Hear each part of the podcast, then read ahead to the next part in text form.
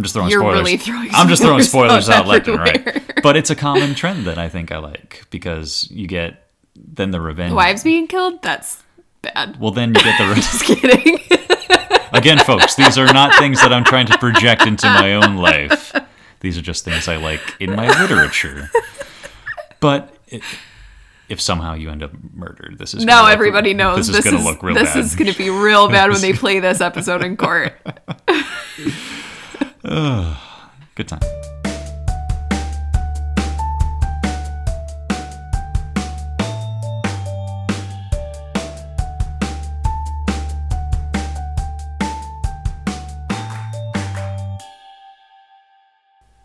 Welcome to He Read, She Read, the podcast where a couple of married bookworms discuss what they're reading and learning. Today we're sharing our favorite bookish romances and romance novels. I'm Curtis. And I'm Chelsea. Here at He Read, She Read, we love talking about all things bookish, bookstores, bookworm problems, and of course, reading recommendations. We publish bi weekly episodes on the second and fourth weeks of each month, and sometimes one of those is a book discussion. In March, we'll discuss The Duchess Deal, a steamy historical romance full of humor and Shakespeare references by Tessa Dare. Make sure you're following us on Instagram for Buddy Read news and other announcements at He Read, She Read. You can also find a list of all the books we mentioned in today's episode at hereadsheread.org. If you're enjoying He Read, She Read, please take a few minutes to write a review on Apple Podcasts. We know you hear this from podcasters all the time, but it really does make a big difference and helps more people find the show. You could also send a link to a friend and share your favorite episode of He Read, She Read with them, or post on social media and tag us so that we can see it. All of these things help our fellow bookworms build their TBR lists and keep the podcast going. Curtis, we've done a couple of episodes on bookstore dates and recommendations and ideas to sort of spice that up a little bit. And today we're going to talk about something adjacent to that. You purchased a record player for me for Christmas. I had did. thinking that it would be fun for us to browse for records together. A lot of the used bookstores that we go to also have used vinyl. So it's just kind of a fun addition to our usual bookstore date. So this is sort of a spice up on our other spice up for, you know, talking about going on bookstore dates. Spice up your spicy bookstore dates. That's catchy. I like that. But it's true, like we will go to bookstores and everybody seems to be expanding and adding vinyl or other things because it's kind of the second wave. Like people are coming and making new records, but it's fun to go and find some used things.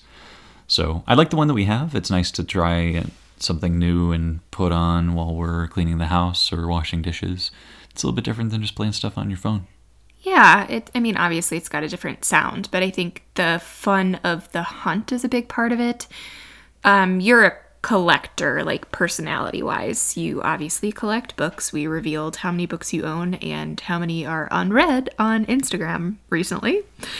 Um you're a book collector for sure. Um I I like to collect uh ideas like I don't like stuff very much, but I am drawn to old things and uh, sort of uh, yeah, I guess I don't have like a specific collection, but I'm I'm drawn to collecting old stuff for our house. Mm-hmm. Vinyls just fit into that vibe really well. Right, and if you like certain aspects about hunting for used books, it's a easy transition if you like music to get a little record player, and they're not that expensive. Like the one that I got was decently priced, but it was around Christmas time. So if you like music and you like the hunt for old music, I think it's something that we should recommend to people.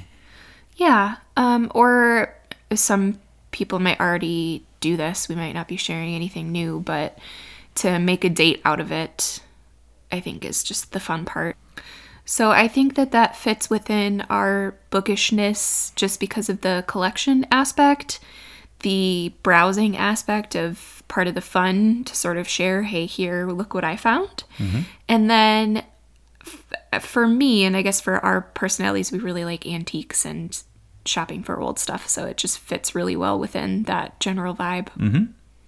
It's been fun so far. Nice way to have an addition for when we're going out on dates. Definitely. And it's really inexpensive.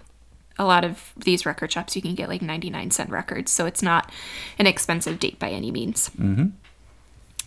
Okay, uh, let's move on to our book reviews. I'm really excited to hear what you would like to review this week. So, this week I am talking about Iron Gold by Pierce Brown.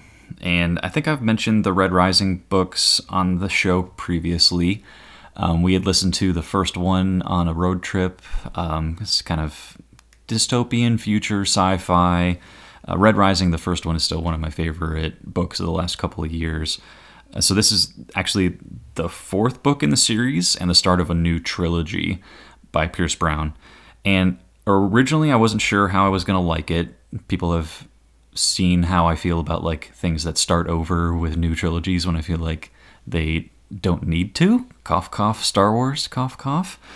Um, but I felt like Morningstar was a perfect ending to his original trilogy, and I loved that so much and felt like it was tight and cleaned up, and I liked it. Um, so he goes in a completely different direction with this book and then the following book, Dark Age, which I also have uh, thanks to our friends at Random House, but I haven't gotten a chance to get around to that one yet because they're huge. But the trend is is instead of just having the single point of view character of Darrow, who's the hero of the first trilogy, um, who is the Reaper and brought down the whole society based on the color coded systems. Uh, now there's multiple points of view, uh, different characters from different social classes. There's a smuggler slash thief. Your favorite. Well, and also there's heists. I love heists, so uh, there's that. Um, one of the side characters uh, that they grew up with is raising um, the grandson of the sovereign that they overthrew. So that's an interesting, like, out in the boondocks of space, um, coming of age part of the story that I like. And then there's a random, like, lowborn girl that I like. I won't spoil too much of it, but that storyline kind of fell a little flat for me. And then you also get Darrow on top of that. So there's four point of view characters. I don't have a problem with a lot of point of view characters because I come from the Game of Thrones style where I really like that. I just I think he took something that was very good that I liked with the first trilogy and it's still hard to get excited about the new stuff about the new trilogy. So overall, I like the story. I think the characters are still strong, and I love Pierce Brown's writing style. It's just different uh, when you enjoyed how much it was wrapped up with the first trilogy, if that makes sense. So worth reading. You'll go on to the next one. I think? definitely will read the next one. Um, I think he's just so talented in the fantasy genre, um, and I also enjoy that he goes on his own Goodreads pages and reviews his own books. Also, he is very cute. Yeah, do you want to know what he said about his book? Sure. Uh, he called it uh, scintillating, just scintillating. This author seems to really understand the way my clock ticks. if you know what I mean, boyo. so he's he's got a sense of humor. Yes. Um, yeah, would recommend if you haven't read the first three Red Rising books, like go after those first, obviously. But if you're along for the ride on that one, I feel like if you have an author that you like, you're just going to keep going. There's just certain aspects of it that not were my favorite. So, do you think you would prefer if he had just started an entirely new fantasy series? I think so. Um, like most of my fantasy authors that I really like, it's either they're still writing their books, like George, so there isn't like the ending this one felt like there was a clear ending with the first three books, and then now it's just like starting over. Um, which you know I can't blame him for. It's a successful franchise.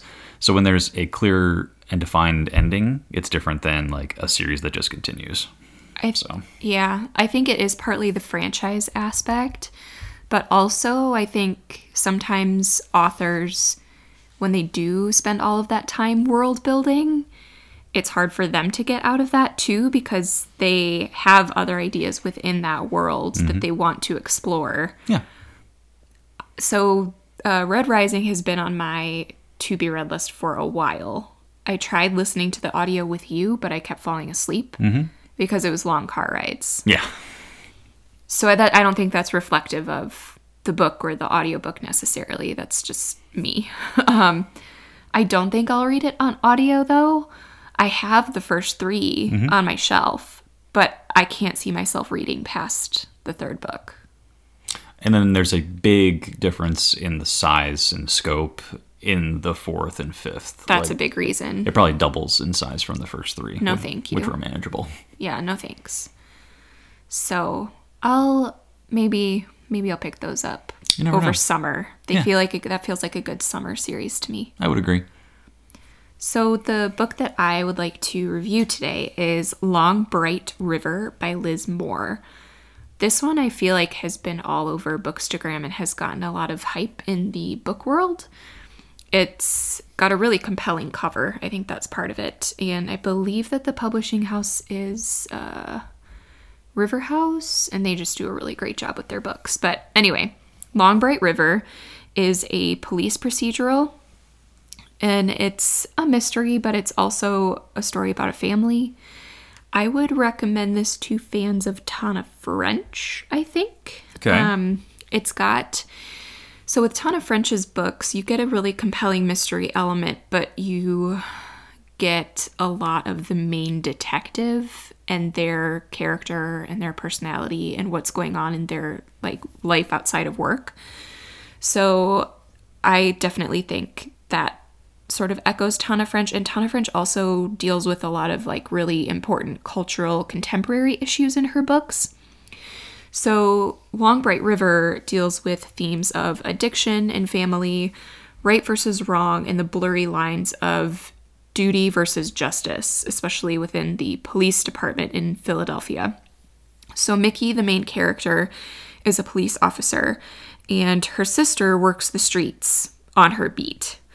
So, her sister is battling addiction and poverty, and then young women are murdered in Mickey's district. And she hasn't heard from her sister in a long time. She hasn't seen her in a long time. So she's really worried that her sister is going to be one of these women that end up murdered. Mm-hmm. So she goes to these really great lengths to find out what's happening to protect her sister. I listened to this on audio. I believe I got it from the library. And it was excellent. I like listening to mysteries on audio, especially if they're procedurals, not thrillers, and if they're not too gory. And this one was really good for me on audio. And I think you would like it too, Curtis, because you liked Tana French's books a lot, and mm-hmm. you tend to like mysteries with really strong characters. Agreed. I think this is a standalone. I can't imagine a series continuing. It's not the sort of situation where you've got other plot lines that could pan out into other series or um, like you don't have a duo like Cormoran Strike and Robin Ellacott. Uh, so it was just a solid, good mystery. A lot of people have been describing this as a literary mystery, and I guess kind of, yes. I would say it's more literary than other mysteries, but it's the writing that doesn't mean that the writing is flowery by any means. It's very straightforward prose. Okay. I like the correlation with the Tana French books. That's a popular reference where people can align if they decide that that's something that they want to check out. Yeah, I definitely agree. All right, so for recommendations this week, we are focusing on romance, partly because it is February, so we've got Valentine's Day coming up, which is not a holiday that I always enjoyed, like just because it seems so arbitrary. But the older I get, the more I'm like okay with celebrating it. Yeah. I mean, when we were coming up in the dating world, I would always give you flowers on February 15th as a Just to be different. as a clear, you know, Hallmark holiday protest, but I would agree like it's as we're getting older, it's kind of nice just to celebrate it. Yeah, like any, why not just take any excuse to do whatever you want on that day? It doesn't necessarily have to be a celebration of romantic love. Right. But uh, when I was growing up, my dad would always make heart shaped homemade pizzas for Valentine's Day. Cute. So I just think like anything like that is really sweet and cute. And I'm not going to rain on anybody's parade. So we're going to celebrate romance. But this is also because we really are going out on a limb with our buddy read for February and March. We're reading The Duchess Deal by Tessa Dare, which is one of my favorite books. Right, and I don't typically read romance novels. Surprise, surprise for our dedicated listeners. and, you know, it was kind of a discussion being like, since I don't read romance novels, what contributions were we going to talk about this episode? But, you know, there's romantic storylines in some of the books that I read, on mostly in the fantasy realm.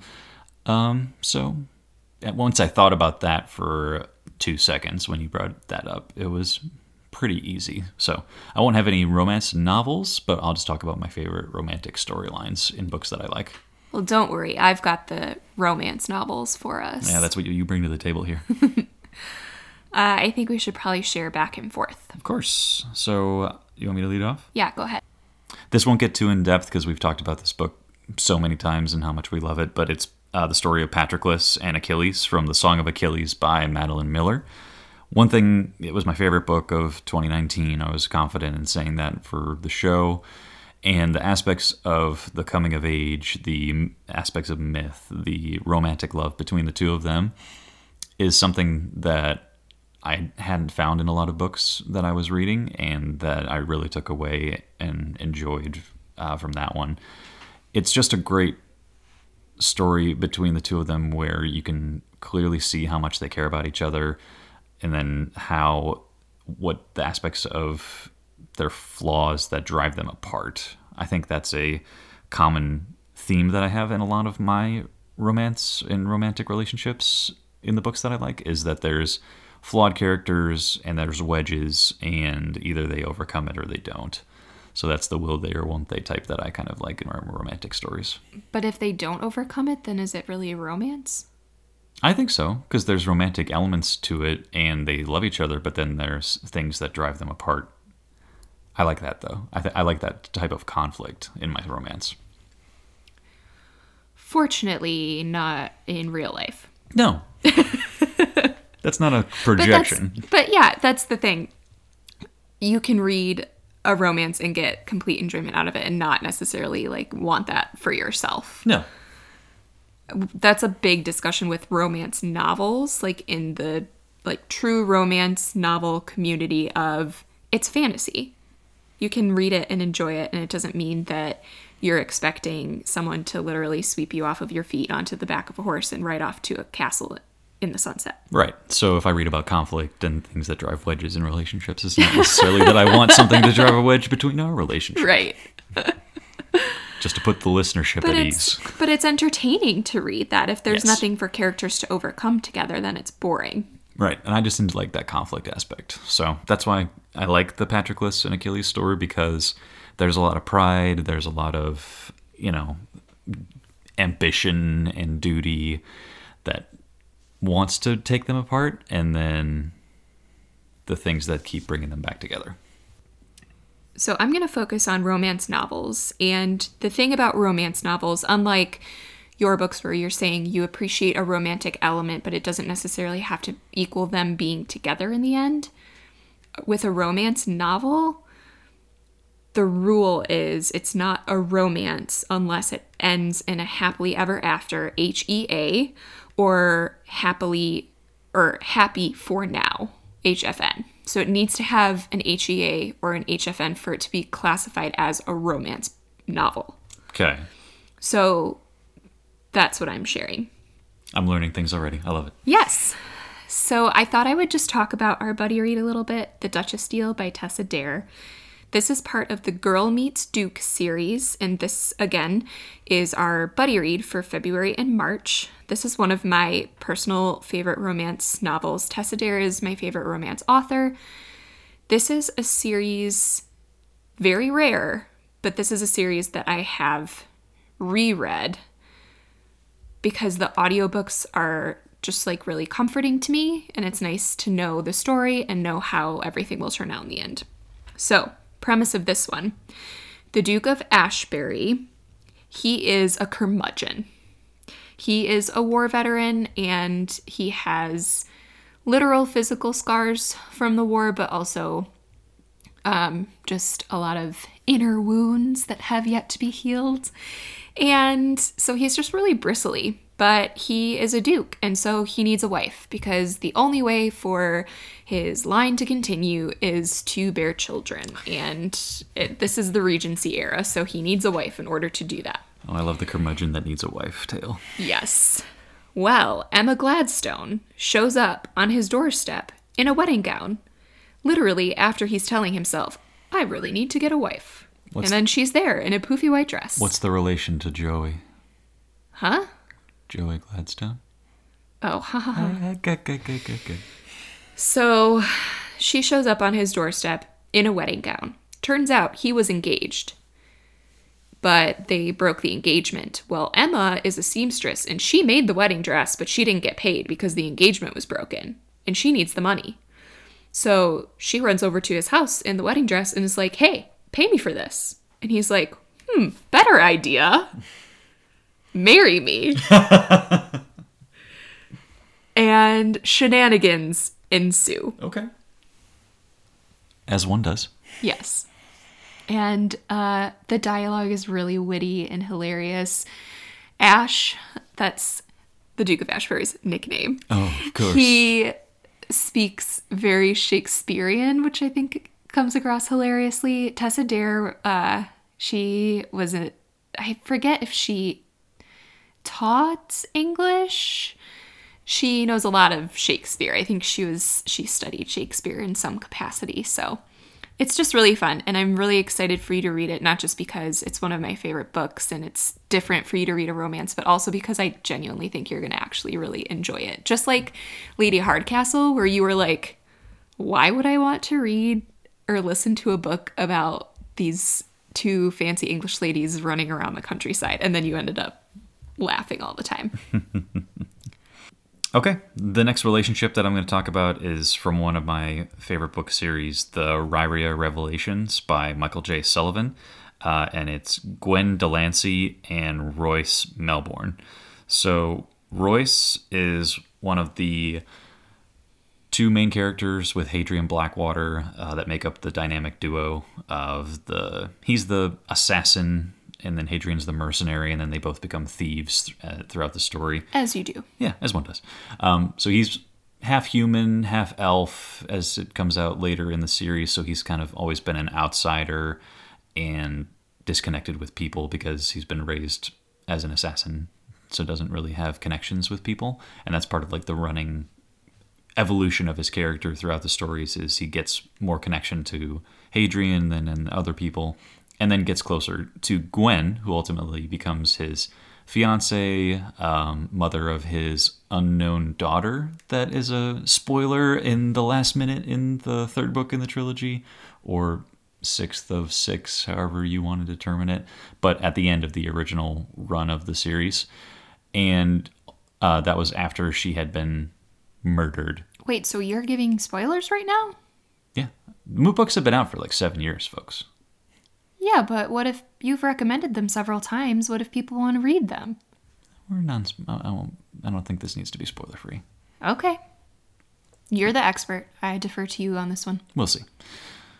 If there's an outcry, they know who to blame. I mean, I've talked about Theft of Swords for over a year on this show, so if people were going to check it out, they were going to check it out by this point. But so it's kind of the similar aspects with like the Patroclus and Achilles, where I enjoy the conflict in flawed characters, especially if there's like not necessarily an unrequited love, but somebody who projects this image out to the world and then also has a soft side. So, Hmm, doesn't sound like anybody I know. oh come on, No, everybody knows about your soft side. yeah, pe- people are well aware. But it's the same thing for like my thriller, like CIA assassin books that I like. So Mitch Rapp uh, by Vince Flynn. Um, one of the better arcs in that series was uh, when he got married and she tamed him a little bit, but then she also got killed. I'm just throwing You're spoilers. really throwing I'm just throwing spoilers out out left and right. But it's a common trend that I think I like because you get then the revenge. Wives being killed? That's bad. Well, then you get the re- Just kidding. Again, folks, these are not things that I'm trying to project into my own life. These are just things I like in my literature. But it, if somehow you end up murdered, this is now gonna look- everybody knows this is going to look real bad. this bad. is going to be real bad when they play this episode in court. Good times. But then there's like the the anguish. I really like that because it shows the multidimensional part of the character where they have they project this front, but then they also feel these immense feelings. Again, it reminds you of no one that you know. No, but, also you're describing every duke, earl, and marquis in all the historical romances that I read. Like I don't know why you don't read those books because it's exactly what you're describing. Okay. Some of them are more angsty than others. Yeah. These are probably going to be similar. You got C- you got CIA assassins in those books that you like? There are some assassins, All right then. So spies, commonalities.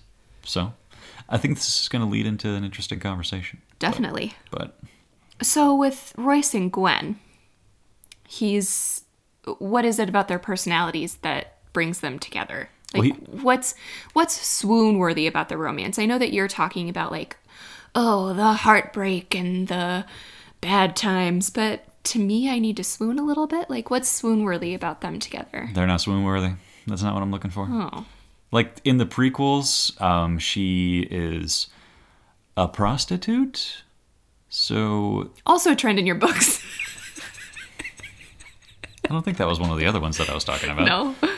Oh, but that was in the Tom Clancy one. Yes. Yeah. Okay. Yep. Yep. Yep. Okay. So there's that aspect of he's trying to protect her, but then she ends up protecting him and doing all these things that help kind of make him more of a human and more pleasant.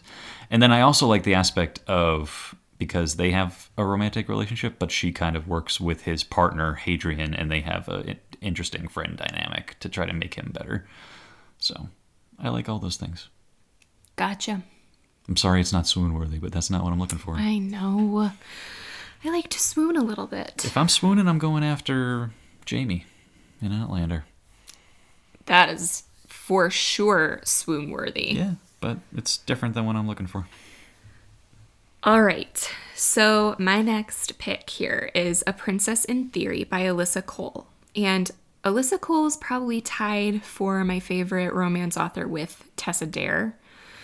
I have other romance authors that I really like, but these two, like, I will read anything that they write. And Alyssa Cole is just truly a genius. So, A Princess in Theory is about Naledi, and she is a biology grad student, and she's too busy for romance. But Prince Thabiso tracks down his missing betrothed who fled the country when she was just a baby. And it turns out that it's Naledi. And of course, they get together. And it's just super fun. I love the woman in STEM theme, and their romance is definitely swoon worthy.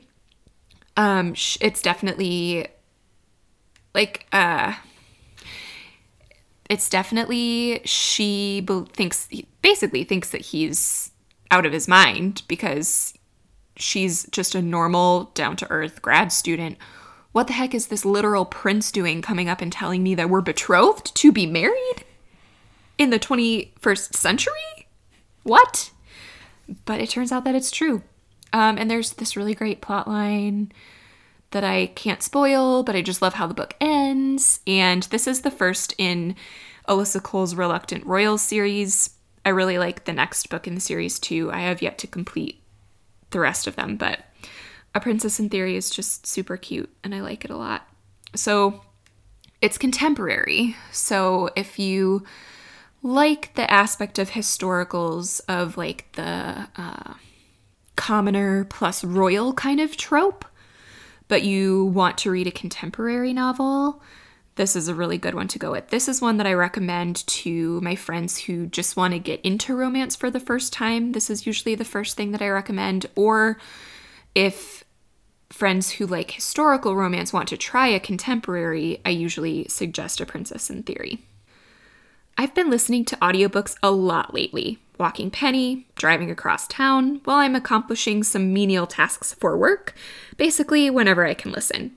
Libro FM is my audiobook subscription of choice because as I listen to my books, I know that I'm supporting local bookstores. Libro FM lets you purchase audiobooks directly from your favorite indie bookstore. You can pick from more than 100,000 audiobooks, including new releases, current bestsellers, and recommendations from booksellers around the country. With Libro FM, you'll get the same audiobooks at the same price as Audible, but you get to be part of a much different story, one that supports community. To get started, all you need is a smartphone and the free Libro FM app. If you already love audiobooks and don't know what to listen to next, you can check out recommendations and curated lists from the people who know audiobooks best local booksellers. Listeners of He Read, She Read can get a three month audiobook membership for the price of one month. That's three audiobook credits for the price of one. And once again, have to reiterate, it's the same price as Audible. Exactly the same price, exactly the same number of credits that you get, but with a better mission. We've made the switch to Libro FM and hope you will too. Go to Libro FM, that is L I B R O dot FM, and enter the promo code HRSR, or you can go through the link in our show notes. With each listen, take pride in knowing that you're supporting your local bookstore. Okay, Curtis, what is your ro- other romance that you want to share? So my last one is from one of my other favorite fantasy authors. Uh, the book is *The Republic of Thieves* by Scott Lynch, and it's from his *Gentlemen Bastards* series. Uh, and the romance is between the main character Locke Lamora and Sabetha, who is a previously talked about but not featured character in his previous two books in the series. So this is a third book, new character introduction. She kind of casts this shadow over Locke for the first two books, where he's still really in love with her, doesn't get rel- into relationships with other women, even though there's opportunities because he's still thinking about her and she's in the back of it. And we discover in this book that there's flashbacks to when they were kids coming up on the streets and learning how to be thieves. This sounds swoon worthy. This one's a little bit more. Um, and you'll you would love Sabetha because she's an actor. So Ooh. part of this central component of this book is they're putting on a play. I do like that. Yeah. Um, so she's very good at, well, obviously because they're thieves, she's a very good actress. She's smart. She always gets the upper hand over Locke, which is a shift from the previous books because we're used to Locke having like the mental upper hand over a lot of people. So Sabetha is like this ideal person to be his match, but also his greatest weakness and somebody that like can that. bring him down. So that's the kind of dueling back and forth is they're competing against each other for um, this contract. So they're adversaries, but then they also still love each other.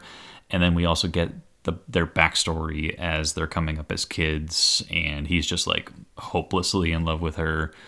Uh, yeah, so that's what I really liked about it is it's he has such a blind spot, and we've grown to love him over the first two books that it's interesting to see him meet his match intellectually with somebody who's smart and can like essentially like give him his comeuppance. Did you say Kermuppins? Is that the right thing? It's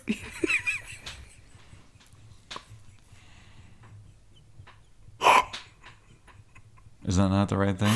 it's comeuppance. What did I say? Kermuppins. you made up a word. I've al- I've literally always said comeuppance. I don't think it's that funny. I think it's hilarious. It's comeuppance. How do you spell that? Come Uppets? uppance.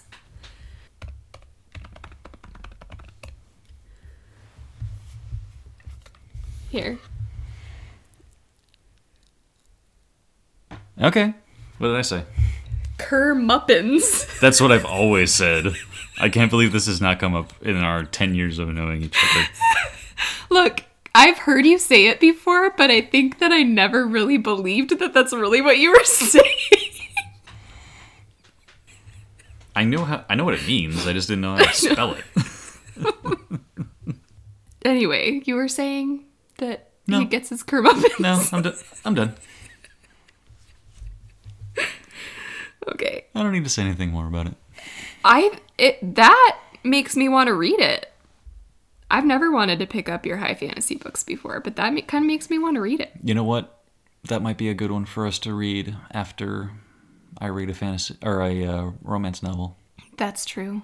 like we talked about, maybe me, uh, you reading one of my Tom Clancy's Tom or Clancy's Vince or Vince Flynn's. Flynn's, but this might be a better option.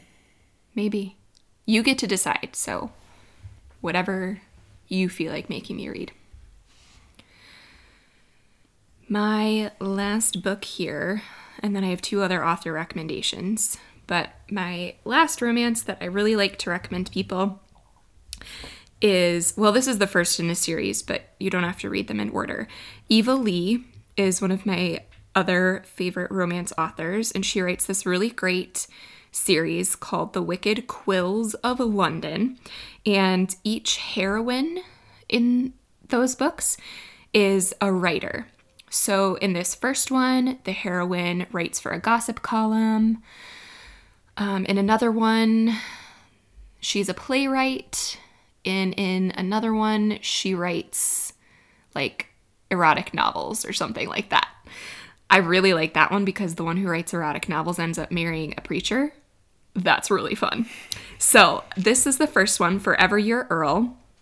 Eleanor Hawke writes a gossip column, and the Earl of Ashford is her favorite topic because he's a party boy. And then one day he shows up at her office and he's like, Hey, attend all these society things with me and like report from the inside. And she can't say no because that's so great for her career, but it's kind of a keep your enemies close situation because he has secrets that he doesn't want her to find out. So if he's distracting her with parties and sort of telling her what to write about, then there's less of a chance that she'll dig deeper into his past. So, super great. And like Tessa Dare, where I really like the dialogue, and I just think that's another great author to keep your eye on if you enjoy historical. So, two other authors that I would recommend Courtney Milan. I have read Unraveled and really liked that by her, but I've heard that her Brothers Sinister series is really, really good. Her romances are a little bit darker and they often have to do with like class and sort of crossing class lines with the relationships. And then Beverly Jenkins, she's like romance icon and I've read Rebel, really liked that, but I would like to read Indigo and Tempest by her. So those are two other authors that I haven't read as much of their work as the previous three, but I highly recommend that you check them out. Okay, that was a fun talk. I'm just so excited for you to read The Duchess Deal. I was more excited that you just freaked out about my made up words. I love it. I know it's not the first time that I've heard you say it. It's just the first time that I decided to actually ask, wait, what are you? What is that? I thoroughly enjoyed it. All right, so we'll talk about some recommendations for the week. Uh, I'll lead off with The Outsider, which is a new show on HBO based on a Stephen King book of the same name, which I think I talked about last year when it came out. It was one of my favorite books of whatever month I read it. Great story, excellent thriller back and forth. You're not really sure how it's going to end, and the show is very well done. Uh, Jason Bateman is one of the main characters, and then also is director for the first couple episodes. And it's so far so good. Great ride. It's a uh, close adaptation. They're following. I don't think I haven't noticed any major detractions, so I think they did the smart thing and just got a good story and ran with it. How many episodes is it? I think it's 10 episodes. We're f- three or four in at this point. So if people have HBO, I, like I feel a little bad making a recommendation for something that I'm not sure people will be able to, like, at that everyone will be able Because to it's see. a subs- like a subscription, not just Right. like Netflix. but it's literary based um, and Yeah. something that we've talked about on the show before and that I'm enjoying. So yeah, the recommendation is just something that you're really enjoying. So if people can't necessarily watch the HBO show, they might be able to pick up the book. yep. I this is one I would not read. No. and I don't want to watch it. I did watch the first two episodes, but I was working on other stuff while you were watching it, so I could kind of like watch with one eye. but it's too scary for me. yeah, it, you were getting a little creeped out. And I don't even think it was at the scariest parts yet. No. So too too scary for me. But if your tolerance matches Curtis, then go for it. Mm. How about your recommendation for this week? I've been getting into ASMR rooms on YouTube. What does ASMR stand for? I forget. Time to look it up. I looked it up the other day, but I forget. Um, autonomous sensory meridian response. It's very long winded. It's that is the tingling that you get at the back of your scalp and neck that's like pleasant and it's associated with like a a good noise or sensation or something. So like the opposite of when you touch foam. I hate foam so much. So ASMR videos well, the videos themselves are like some people just talk into a microphone or some people will like make their coffee right by a microphone. That's not the stuff that I'm talking about right now. I'm talking about ASMR rooms. So, Miracle Forest is a really good creator, and my current favorite is the Magical Tea Room. So, the sound part of it is tea noises like clinking spoons, pouring tea, some like hushed tones of conversation in the background, and then the pretty image is like teacups and a tea kettle in this like magical looking environment. There are a ton of Harry Potter ones. Like I get annoyed because you search ASMR rooms and all it is is Harry Potter. if you love Harry Potter, great. But um, Miracle Forest has some other ones. Like there's a really good library one, like a room in a castle. There's a different creator, and I've that I've been looking at, and there's like a really good coffee shop one. So it's just for me, it's for background noise because I've been working from home, and when I'm doing freelance writing, it helps me to have some sound on, but I can't really listen to music and I can't have TV on something that's too distracting. So either I have an ASMR room or Gilmore Girls in the background.